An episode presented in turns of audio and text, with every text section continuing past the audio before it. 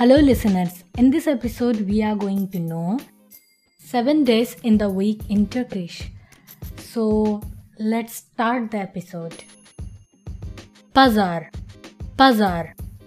Pazar means Sunday. Pazartesi. Pazartesi. Pazartesi means Monday. Salı. Salı. Salı means Tuesday. Çarşamba. Çarşamba. Çarşamba. Çarşamba means Wednesday. Perşembe.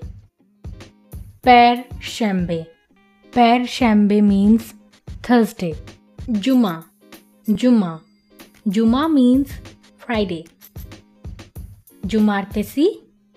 Cumartesi. Cumartesi means Saturday. Again I repeat.